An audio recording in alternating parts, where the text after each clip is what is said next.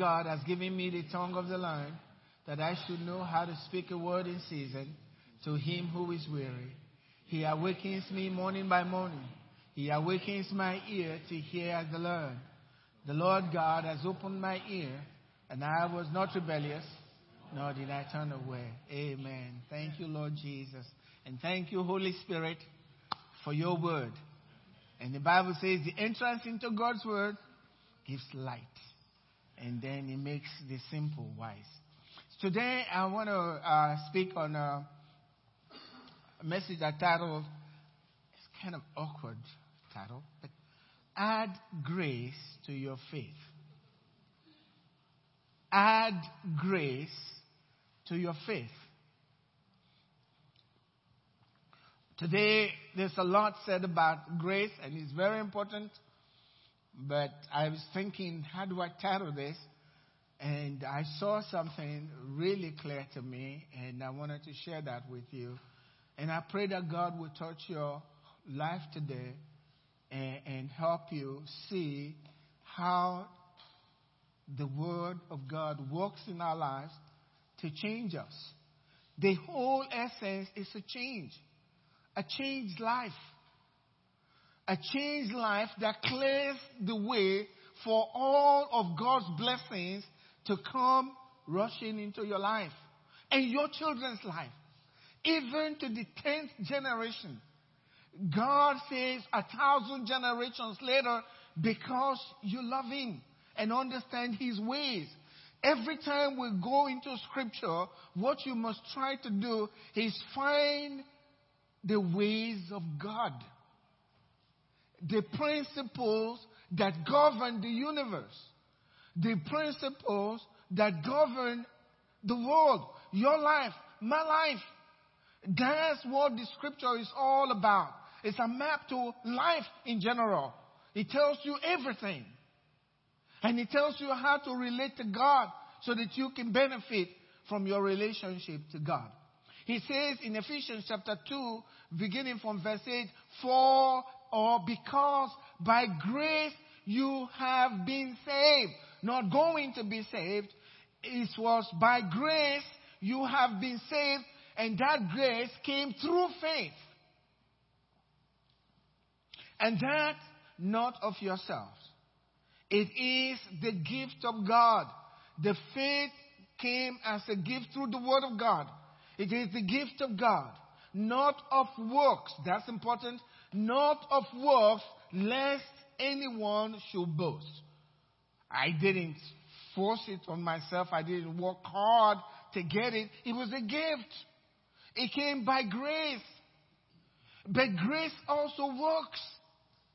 You're not working, but grace works. And people can actually see the outcome of the work of grace in your life. So, grace, you were saved from something. For by grace you have been saved. You were saved from something. And what brought grace into your life was faith. Faith brought grace. So faith first and faith, grace came and was added to your faith and that brought you salvation. And when you are saved, you are saved from something. And you're saved onto something. And so when you read the scriptures and you read from, from uh, James, you begin to wonder, who is right? Are they saying something different? Do they mean the same thing? Because James chapter 2 verse 14 tells us, what does it profit? In other words, you don't profit anything. What does it profit, my brethren, if someone says he has faith, but does not have works? But Paul already said, not of works, lest anyone should boast. But James says, what does it profit if you don't have works? You got faith. What does it profit? If someone says, I have faith, but does not have works, then he asks, can faith save him? Do you put those two together? And so, what is James talking about? Are they contradicting one another? when you receive Jesus as your Lord and Savior, something is going to change in your life. You still look the same, but your friends can tell you're not the same. So, what James is saying, a workless faith is a worthless faith.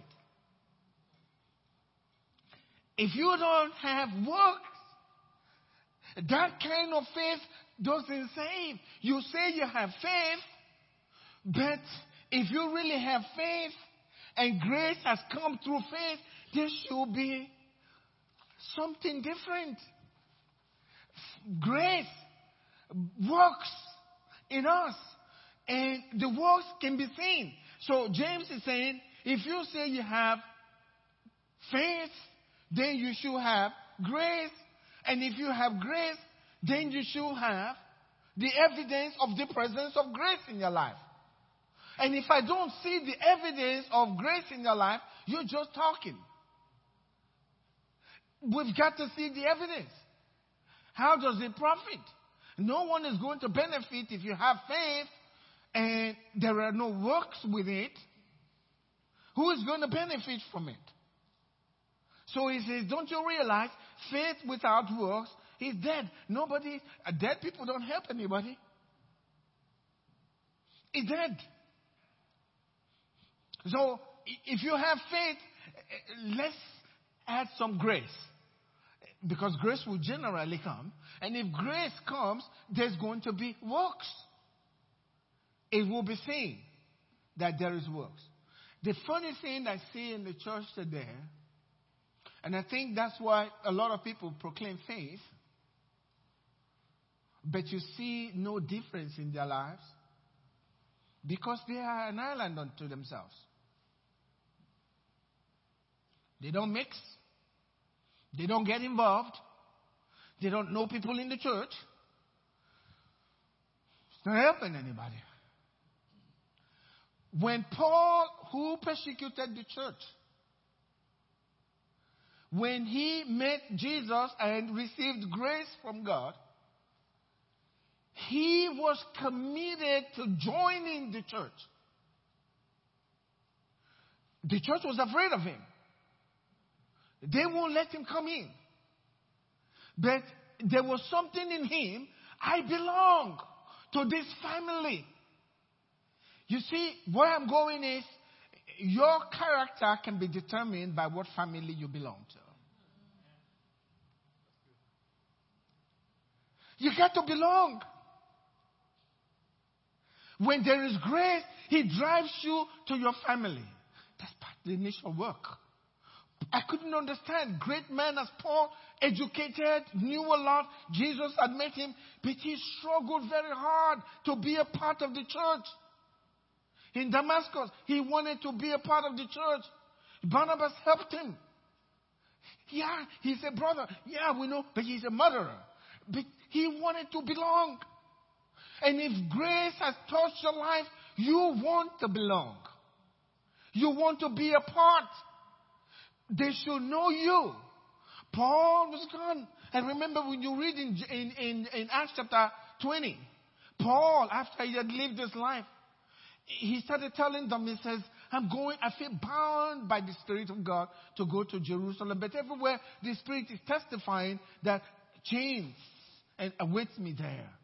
And he told the people, he said, now listen, uh, you guys be very careful because when I'm gone, I'm not sure, I'm very sure I may not see your face again. And you know what? They wept bitterly. They were crying. They wept. And the reason they were crying is we're not going to see Paul. He became a family member. They loved him. If you are not in the church, will they miss you? Will the church miss you? That's the question. When you are on your own and doing your own thing and living for yourself, you are not part of God's agenda. The, the evidence is there in the way you live. The church doesn't miss you. And I wonder if you're truly a part of it. When you die as a family member, your family members miss you. They cry. What about you as a family of God? Today, we're still talking about some people that lived. They're gone. But we're still talking about them because of their lives. Paul said, said, I am what I am by the grace of God. And the grace of God touched so many lives. Lives were transformed to the point where they would rather keep him. Paul said, I was, I'm in, I'm in a strait. I feel like I need to be to be with go on and be with the Lord is better for me. But you need me. So I'm going to talk to God. I'm going to stay around. And guess what? The believers were happy about it. Would the church miss you? Have you made any contribution to the church to the point where, like Dorcas, when she died, they called Peter and said, Look, we can't permit her to die. We need her. You talk to the master. We need her here. Will the church miss you? That's the issue here. Are you truly a part of the family of God? If you're part of the family, you should be known where you live. And you, when you want to do your own thing, guess what? You're not going near them. You're doing your own thing. You say you have faith, but there is no grace, no works. That's the issue here. In the same uh, next chapter, verse 20, uh, chapter 21 of Acts, the same thing in Philip's house, the evangelist. After Agabus came and tied his hand with Paul's belt, and he said, "This is what's going to happen to the man." And they were all weeping. They had come to love this man that persecuted them, that caused them so much problem. But now he had become part of of the church. And they saw the grace of God upon his life and how he lived his life to bless people and live the life that was both pleasing to God and to those around him. And they loved him. They all wept. And he had to rebuke them. But what you see today, every, people are excusing, uh, that's not that bad. Just, what's wrong with that? and you go, everybody's doing it. Everybody's not. You've been lied to. The more you stay away from it, the farther you stay away from grace.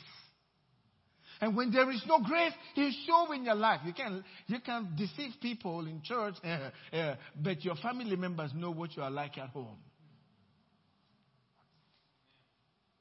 You can't transform yourself. He takes the grace of God to transform you. And until grace is multiplied in your life, there will be no change. I need to go on a little bit here. In in uh, Second Peter, Peter talked much about this. He says in verse two, grace and peace grace and peace be multiplied to you in the knowledge of God and of our Lord Jesus Christ. You have already have the knowledge of God and the knowledge of our Lord Jesus Christ. But his prayer, I need grace to be multiplied in your life. When grace is multiplied in a person's life, guess what else is multiplied? Peace peace. And when we talk about peace, we're not just talking about peace in just inside. You remember when God, Solomon found favor, grace inside of God, there was peace in the kingdom. And guess what? Where there is peace in the kingdom, prosperity needs to met. Peace. Grace and peace be multiplied to you in the knowledge of God and of the Lord Jesus.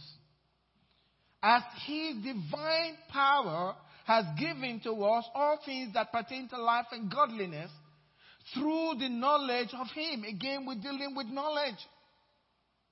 Knowledge is so important. His divine power has given to us all things. Say with me, all things. All things that pertain to life and godliness. Can you imagine what God's divine power can make available to you? Eh. You see the sun? You know how it came? His divine power. The stars, His divine power. That same divine power has made everything that pertain to life and godliness available to you. I see divine power. But then we're talking about grace and peace and knowledge of God. He says, by which have been given to us. So what, how is that form? The things that are given to us are given to us in promise forms. Everything that God's given to you that pertain to life and to godliness, they are not things you can handle physically. They are in promise form. And the way to get them into the natural is by faith and grace. So he wants grace and peace to be multiplied. So he tells us this by which have been given to us exceedingly great, exceedingly great and precious promises that through these you may be partakers of the divine nature, having escaped the corruption that is in the world through lust. So when you receive Christ, God freed you from the lust of the world. And if you're still there, I wonder what's really happened. Because you should have been freed. And now these things, you now have been given exceedingly great and precious promises. So that you can have God's kind of life on earth. To have God's kind of life is divine nature on earth. God wants that. But listen to what he says. But also, for this very reason, because of everything I've said to you, for this very reason, giving all diligence, all diligence, not some, all diligence. Add to your faith virtue. Who is to add? God. You've been given these promises. And through these promises, you can add to your faith. Add to your faith virtue. And to virtue, knowledge. To knowledge, self control. And to self control, perseverance. To perseverance, godliness. To godliness, brotherly kindness and brotherly kindness, love. And then he tells us, for if these things are yours, in other words, if you possess them, the word is if.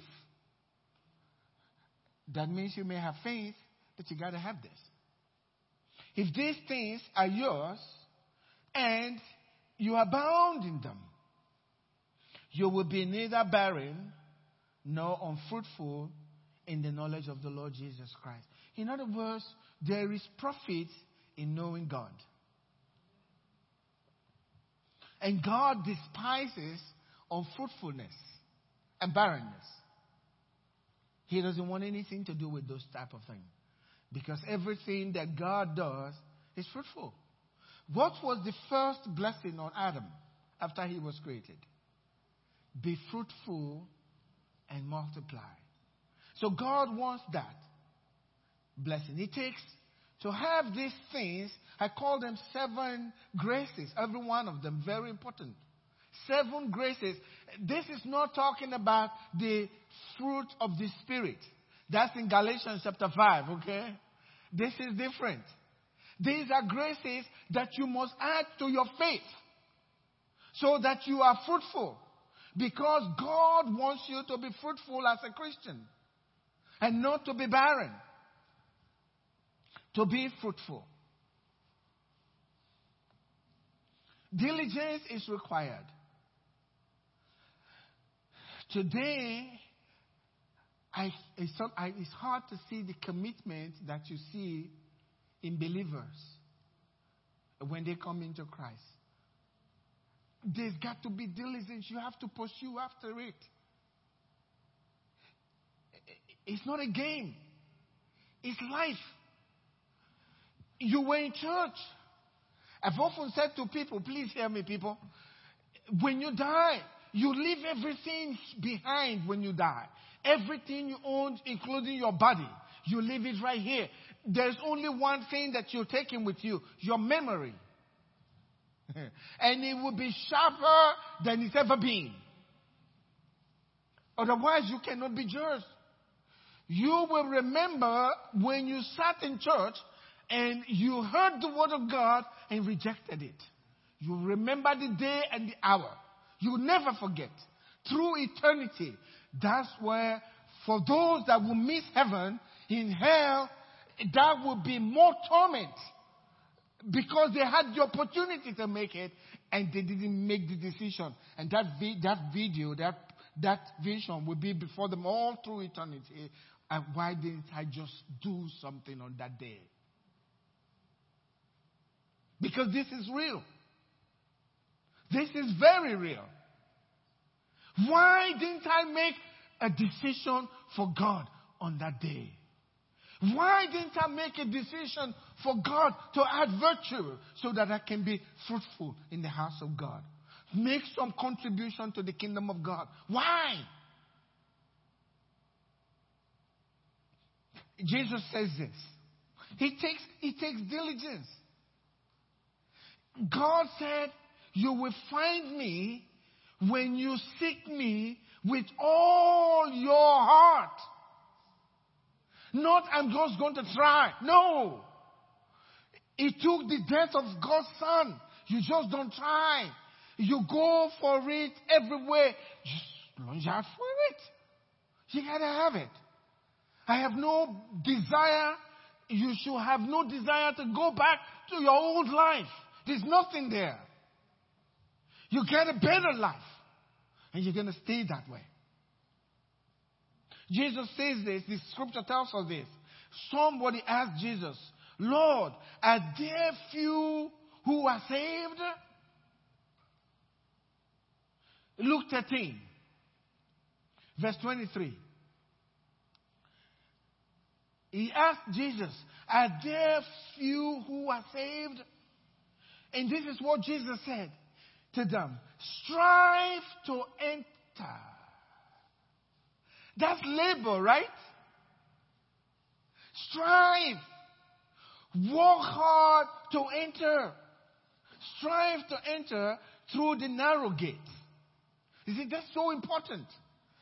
Just because everybody thinks it's okay doesn't make it okay. It's a narrow gate. And there are so many people wanting to go through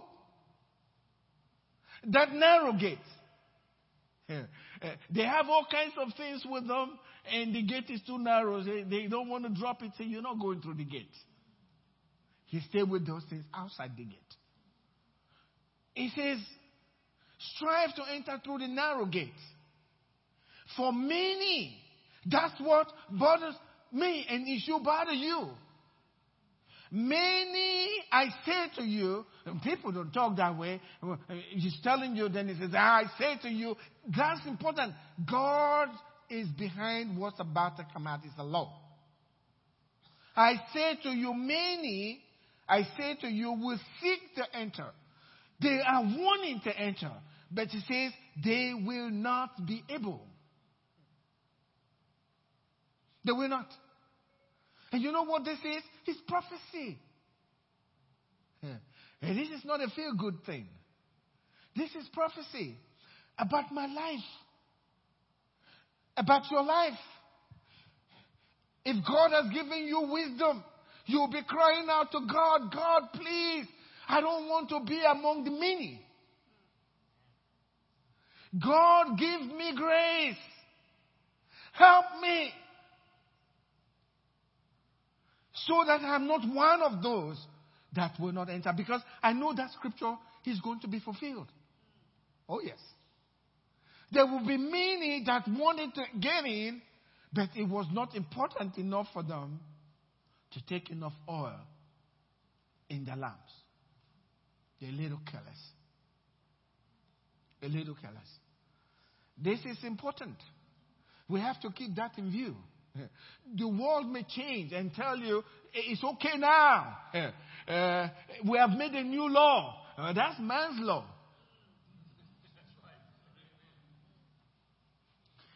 God stays the same. He is the same yesterday, today, and forever. And yet, living for Him, He grants you grace that transforms your life and you don't have to struggle. His grace at work in your life. That's what Paul says. I am who I am by the grace of God. If you will allow the grace to work in your life, He'll produce something beautiful in your life. But if you don't want it, then you can go your own way. Strive to enter. Jesus also said in Luke 16, verse 16, He says, The law and the prophets were unto John. That means John the Baptist. Since that time, since the time of John the Baptist, the kingdom of God is being preached, just like it's being preached this morning. And everyone is pressing into it. It, it gives you the same picture. Everyone is pressing into it. But not everyone that's pressing into it is going to be able to make it. And that's where diligence comes into play. He's got to be serious business. He's got to be serious business. God will not tolerate barrenness. And so Peter is saying, if you have all these things, these seven graces in your life, you focus on them, you know them, and you pray about them. When God says something, take those same scriptures and ask God, what does this mean? I want that. Don't we do, our kids do that? You're eating something, the kid says, Mommy, what are you eating? He says, uh, he says, Can I have some? Right? Are you going to say no? You give them. Where God told you in the Word, if you have all of these things in your life, you will never be barren, nor be unfruitful. And God says, add these things to your life. Eh, so how are you gonna? You don't have because you didn't ask. If it's important to you, you ask. Uh, when we can't pay our bills, we know how to ask, right? God. and, and, and, you're really screaming, God, you know. Uh,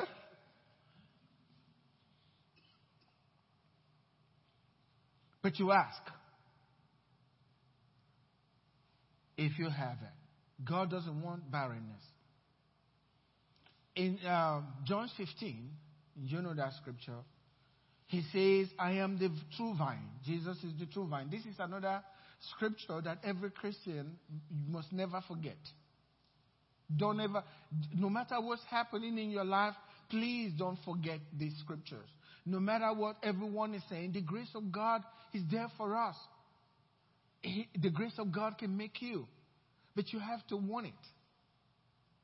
And wanting it is also coming from the grace of God. There is that heart in the heart there that's saying, God, I want to be everything that you want me to be. If God's found that, He'll deal with you.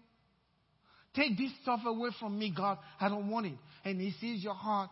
He'll work it out for you. He'll work it out for you. God, Jesus said, I am the true vine. And my Father is the vine dresser. Every branch in me that does not bear fruit, he takes away. Every branch in me that does not bear fruit, he takes away. So fruit bearing is very important to him. It means to remove. If you've been taken from the vine, you're no longer part of the vine. There's a strong message on grace, but grace doesn't give you license to do wrong. Grace gives you the license to do right and empowers you to do what's right. That's what grace does. He says, He'll take, the Father will remove that branch. And every branch in me that bears fruit, the Father, the word prunes there means the Father cleanses. The Father cleanses. So you can bear more fruit.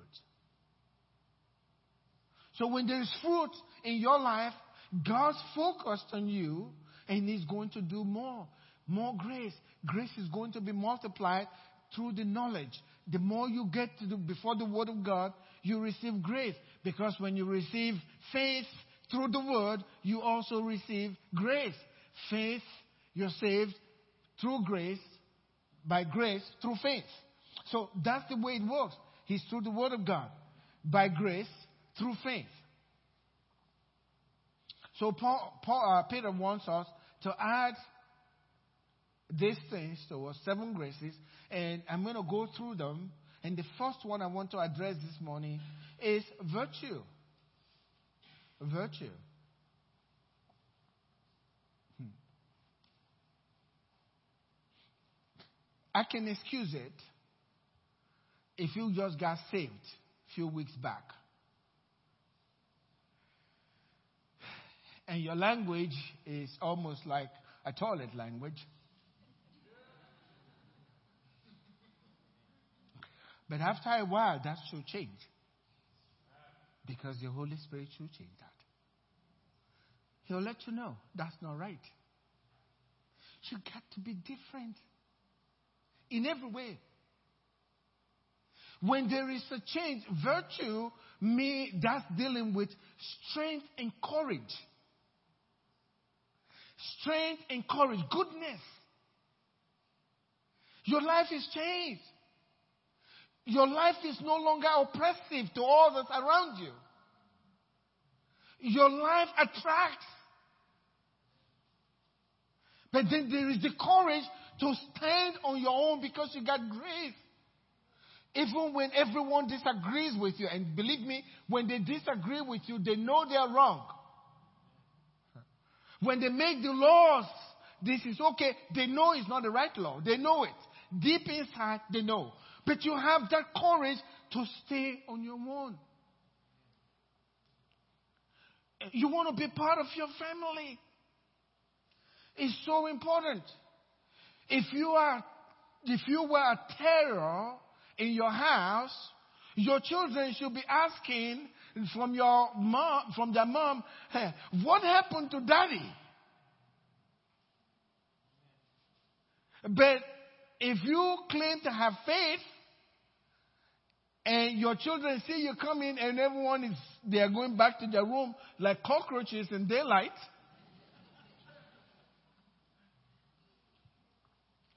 something is wrong.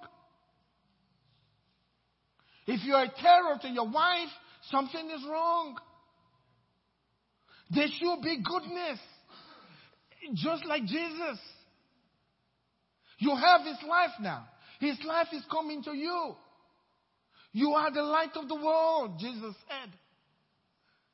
And Jesus also said, if the light that is in you is darkness, how great is that darkness? So if you claim to have faith, but there is no proof of it, you are really in the darkness, in darkness.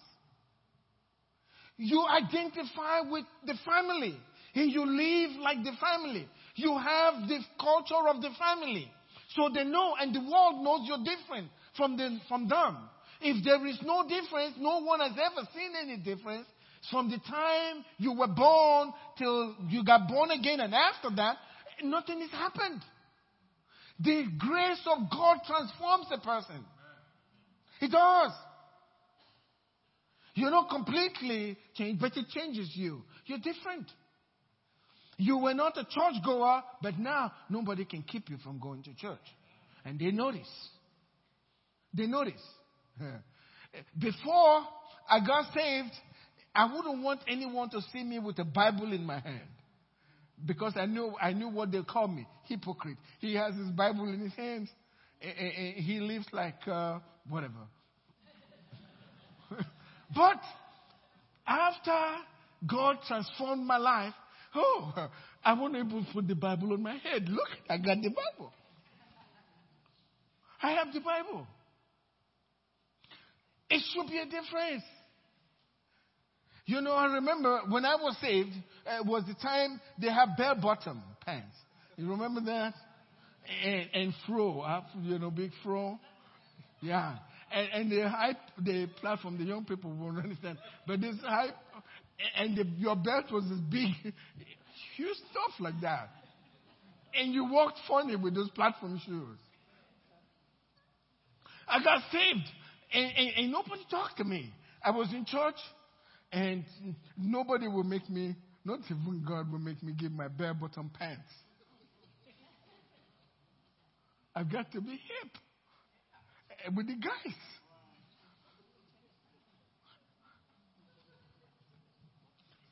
But my pastor, they knew not to talk to me about that.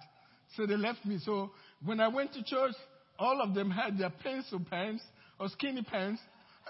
I had my bare bottom. I was the real thing.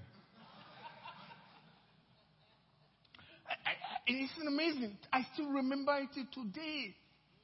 It's funny how the grace of God works to transform a man. There was nothing wrong with bare bottom pants, but God wanted me to identify with my new family. One day I got to church, nobody was talking to me. Pastor never preached about my pants, you know. He knew I would not come back after that.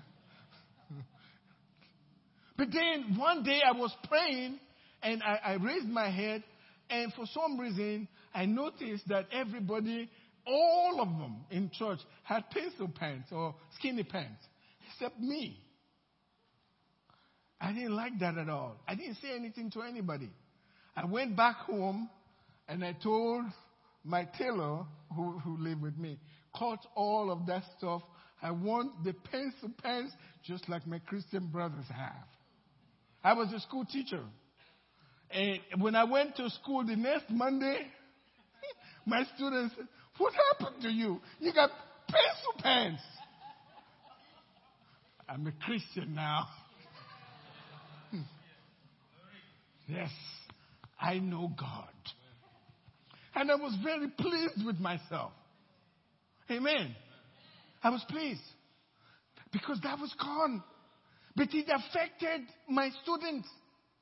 Many of you know Reinhard Bonnke. One of those students that saw that happen, I didn't preach to them much. One of those students, when Reinhard Bonnke was in big crusade preaching, one of my former students, who is now a minister, saved, he was the one interpreting for him from that same school with my nice pencil pants. There's got to be a difference. The world has to see there is a difference in your life virtue. The problem with the church today, people, they don't maintain a good conscience. The Bible talks a lot about conscience. Yes, you are born again, but make sure you have a good conscience so you don't become hardened. Hebrews chapter 3 and chapter 4. Two times, probably in chapter 3, he talked, if you will hear his voice, do not harden your heart as in the days of provocation. Don't harden your heart. Your heart can become hardened. These are warnings from God that we need to pay attention to. Because not everyone who says, Lord, Lord, is going in.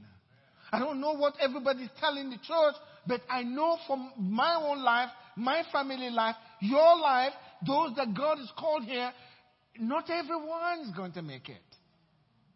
But I want you to make it. Amen? I want you to make it. It's nothing to be afraid of. You already belong to Him. Oh, just flow with it. And you'll get, you'll get there. Amen? You will get there. But maintaining a good conscience is so important. He says in 1 Timothy chapter 1 verse 5, now the end of the commandment is love. Is love.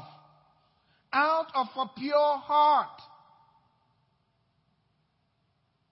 And of a good conscience.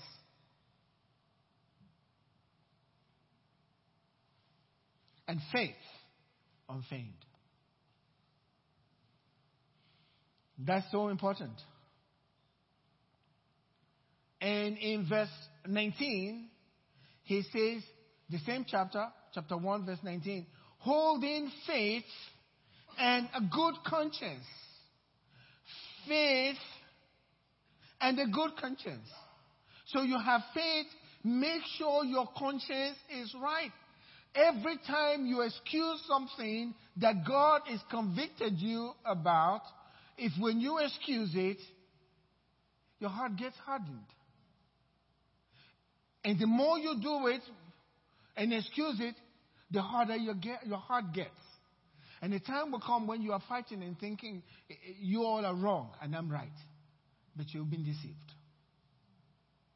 He says, holding faith and a good conscience, which some having put away concerning faith, have made shipwreck of their faith. They made shipwreck of their faith. They were going to heaven, they didn't make it. They had a shipwreck because of faith and a good conscience. It takes courage to stay there because everybody says it's right. It's okay. And maybe you see your Christian brother that you think he's doing well, he's, he's doing and it doesn't bother him, and he's still in church. Don't be deceived. God's not going to change his standard. Not everything that glitters is gold. God's not changing his standard. So God, show me, show you. I want God to show you his standard and stay with it. Paul said some people made shipwreck.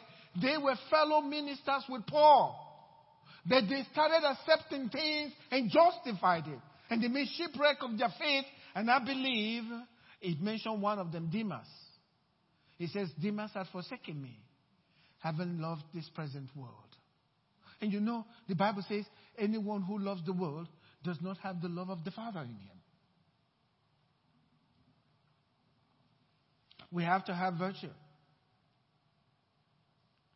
Let your yes be yes and your no be no. You have to be predictable.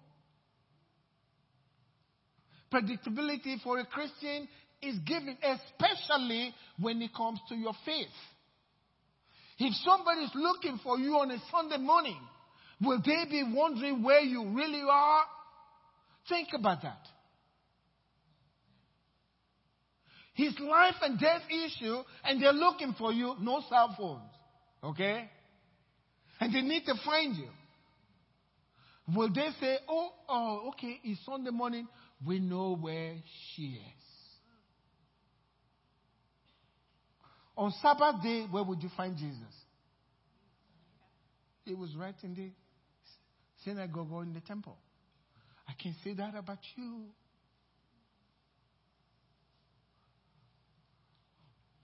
A servant is not greater than his master, right? Daniel. They were talking about Daniel, how to trap him. Daniel wasn't perfect, but they know if it has to do with God, Daniel will fail. If it has to do with God and you're trying to prevent him from doing what he does for his God, he won't, he'll fail in it. So they wanted to trap him. And they said, you can't trap Daniel in any way, except it has to do with his God. And we've determined he prays three times a day. And if you make any law against that, Daniel, even if it's coming from the king, Daniel is not going to listen. Can they say that of you? A virtue, courage, standing alone when others will not stand, goodness towards God. Would they say that of you?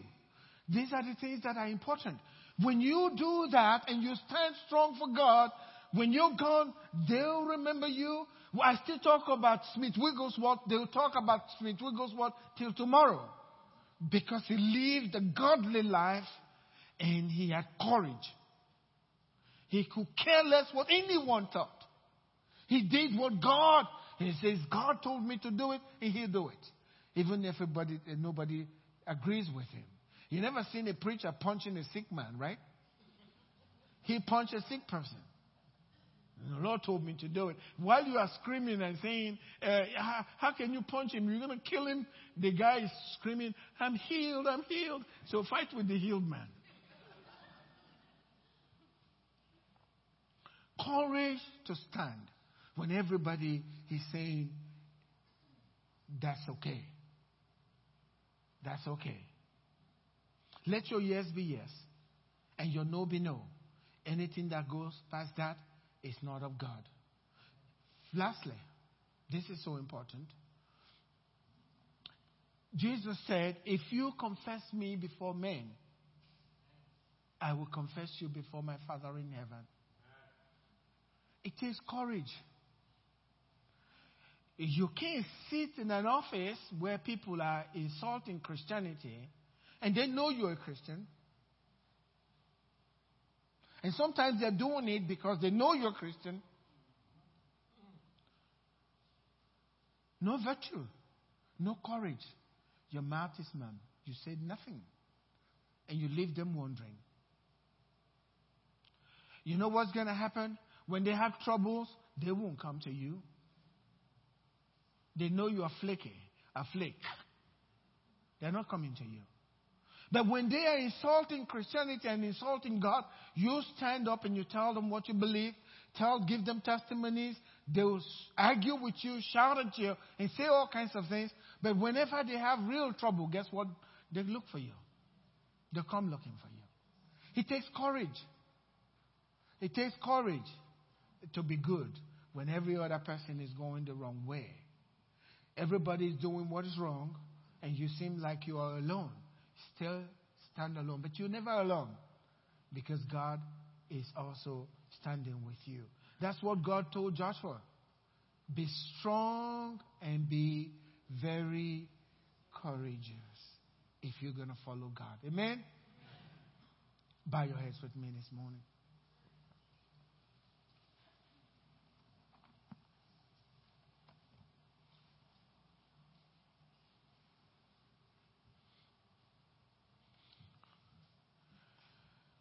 We are living in a very difficult time.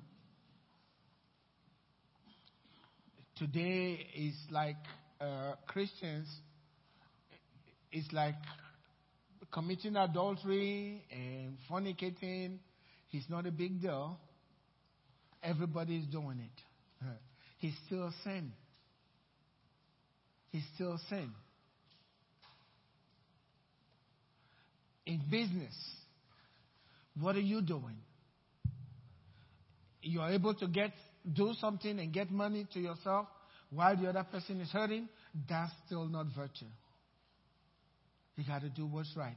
The Christian is called to do what's right. And God's grace will help you. If you want that, ask for grace. Grace, God's grace will free you from all of those. But we have to do right.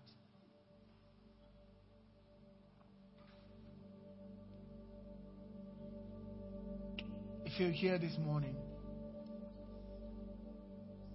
and you say in your heart, I know I'm not living completely for God, but I need that grace of God today to overtake my life, to have control over my life. If you're here this morning and that's your heart's desire, God says the desires of your heart will be granted. If you will just lift your hand up and say, God, that's what I want for my life. I want to be true to you. I want to do what's right before your eyes. I've not done right by you so far as much as I should, but I want to get there. And that's my heart's desire today. God, would you help me? If that's you, put your hand up. One, two, three, put your hand. Thank you. I see those hands. I see those hands. I see those hands. Thank you, Lord.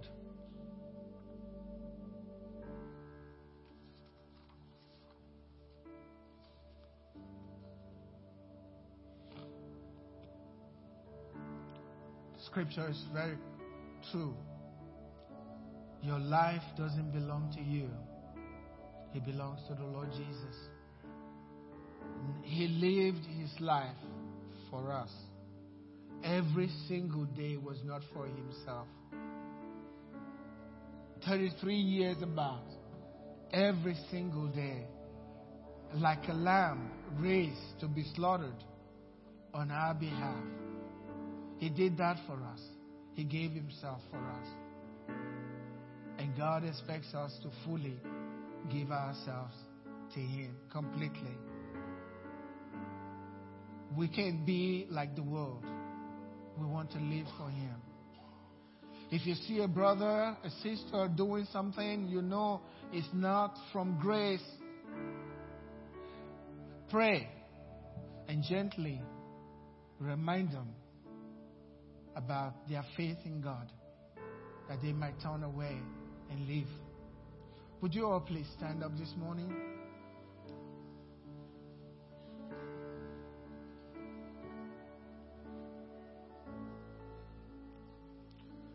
I'm going to let you know this. Until you get involved intimately with God's family, you will keep having issues with regards to righteousness. I found that is the secret. Iron sharpens iron. Get involved. They should know you in the church that you attend. That's very important. Get involved. I thank God for His grace. I've been involved. I love my Christian brothers and sisters. I think that's number one. When you are around them, the Holy Spirit will begin to show you things about your life. And sometimes He walks through them. And they're not even talking to you. It's so important. That transforms people. And their lives will challenge you to make a, a commitment that you never thought was possible. The farther away you stay from the people of God, you die spiritually. Let me give you this. I don't know why this came to me, but it's so strong. It came to me early this morning. Almost I was going to change everything. If you have a fire going with a lot of logs or piece of wood or whatever in the fire, if you separate one and set it aside, he still be burning, right? He says, I'm still burning, I still have some flames. Give it five hours. It's as cold. The fire is gone. That's what Christianity is all about. You have to be involved with God's people. If you're here, get involved. If you can't, find a place to get involved. That's the way it should be. If God wants you somewhere else, that's the place to go. But when you go there, get involved. That's where your life is going to be changed. I saw that when I saw the life of Paul.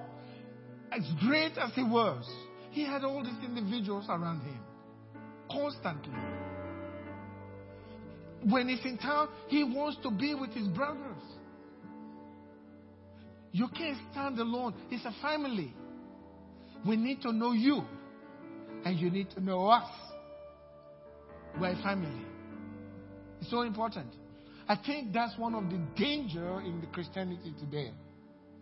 Before long, your, your theology is changed, and you're out there you're by yourself. When we are together, the Bible says God pours out great grace in Acts. Great grace was upon them and they were in unity, in one accord.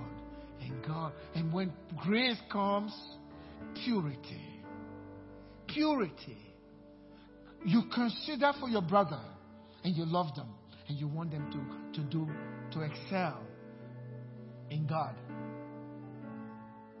That's what Barnabas wanted, and he had Paul. Would you lift your hands up to the Lord this morning in the form of surrender? First to Him and to His body. Amen? That's the way it works. Love for God and love for His people. Your brother. We have passed from life to death because we love the brethren. You remember that scripture? You pass from life to death. I mean, from death to life because you love the brethren. Father, I want to thank you today.